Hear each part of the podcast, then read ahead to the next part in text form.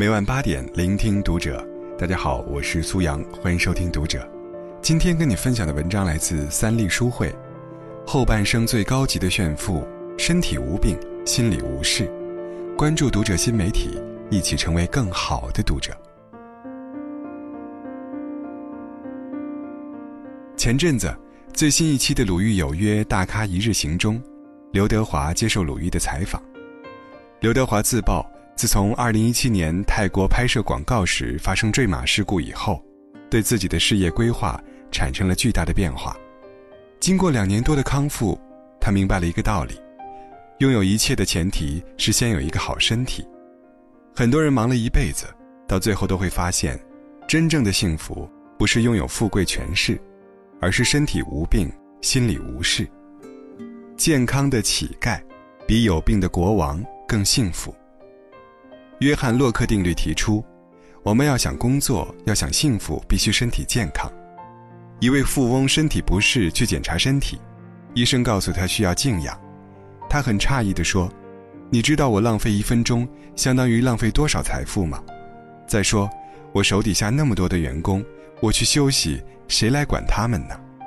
医生把他带到一片墓地，对他说：“这里面有多少人生前和你一样？”觉得赚钱至关重要，觉得谁都离不开自己，可如今他们消失了，别人照常生活，太阳照常升起。一语惊醒梦中人，这个富翁很快交接好工作，腾出时间调养身体，之后去各地游览美景，享受生活。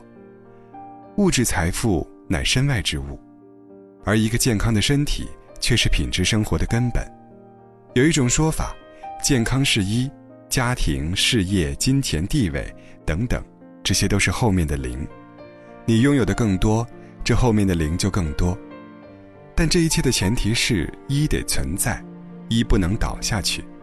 如果没有一，那后面再多的零毫无意义。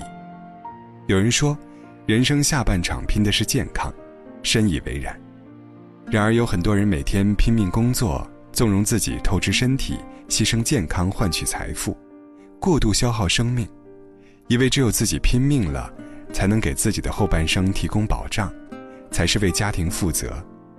在电影《我不是药神》中，一位大妈的话让人难忘：“我病了三年，药吃了三年，房子吃没了，家人被我吃垮了。”虽然这是电影台词，却是残酷的现实。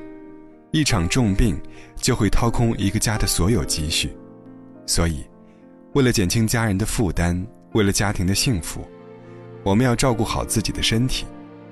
从现在起，好好吃饭，好好睡觉，作息规律，不熬夜，不生气，多运动。身体无病，本身就是一笔无形的财富。追求完美，就是让心归零。谁的人生十全十美？谁的生活没有薄凉？谁敢保证自己的人生是完美的？虽然不完美，但是我们可以追求一种幸福的人生状态，心中无事，活得自在。有些人虽然富可敌国，却活得很累；而有些人一贫如洗，但是活得自在。他们最大的区别，就是心中有没有装着心事。其实生活中的人和事，错过了就错过了，与其念念不忘，不如让心归零。所以，心上无事。就是不被生活中的琐事所累，在忙忙碌碌中还能保持平和的心态，让心归零，心灵自由，心无牵挂。唐代高僧无门会开禅师，曾经劝人要做到心中无事，认为这样才能生活的心情舒畅、轻松自然。他写下一首诗：“春有百花，秋有月，夏有凉风，冬有雪。若无闲事挂心头。”便是人间好时节。不管我们身边的环境如何变换，只要我们保持一种乐观向上的心态，心里的世界也便无限宽广。一个人，只有能保持一个平常心，才能将自己随时清零，去悦纳更多有趣的人，更加美好的事，以及更有意义的人生。心中存善，活在当下。很多事情。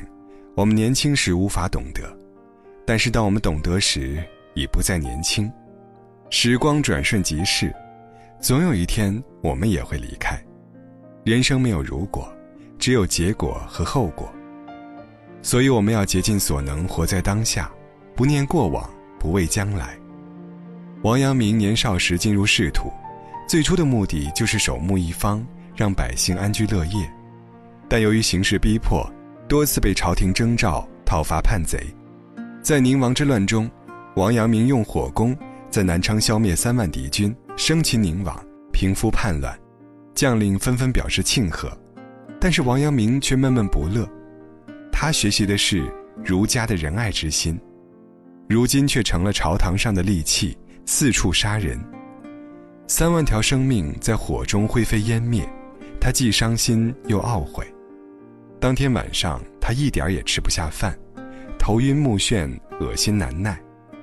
他知道，朝堂局势不稳，自己有没有精兵良将，火攻实属无奈之举。可是，一旦战败，会有更多的百姓遭殃。想到这儿，懊恼也没有用。于是，他整理心情，积极投入到战后的处理中，安顿南昌的难民，恢复战后的社会秩序。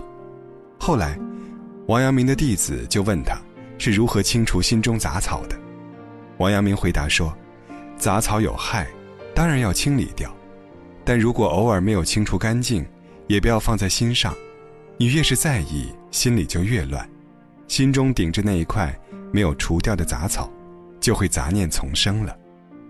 没有人一生是一帆风顺的，王阳明都会痛苦纠结，但是他能懂得放下，把握现在。而我们，也应该学会不为过去的事情而后悔。”不为将来的事而焦虑，活在当下。人生不如意十之八九，你要做的就是心存善念，专注当下，承认过去，拥抱未来。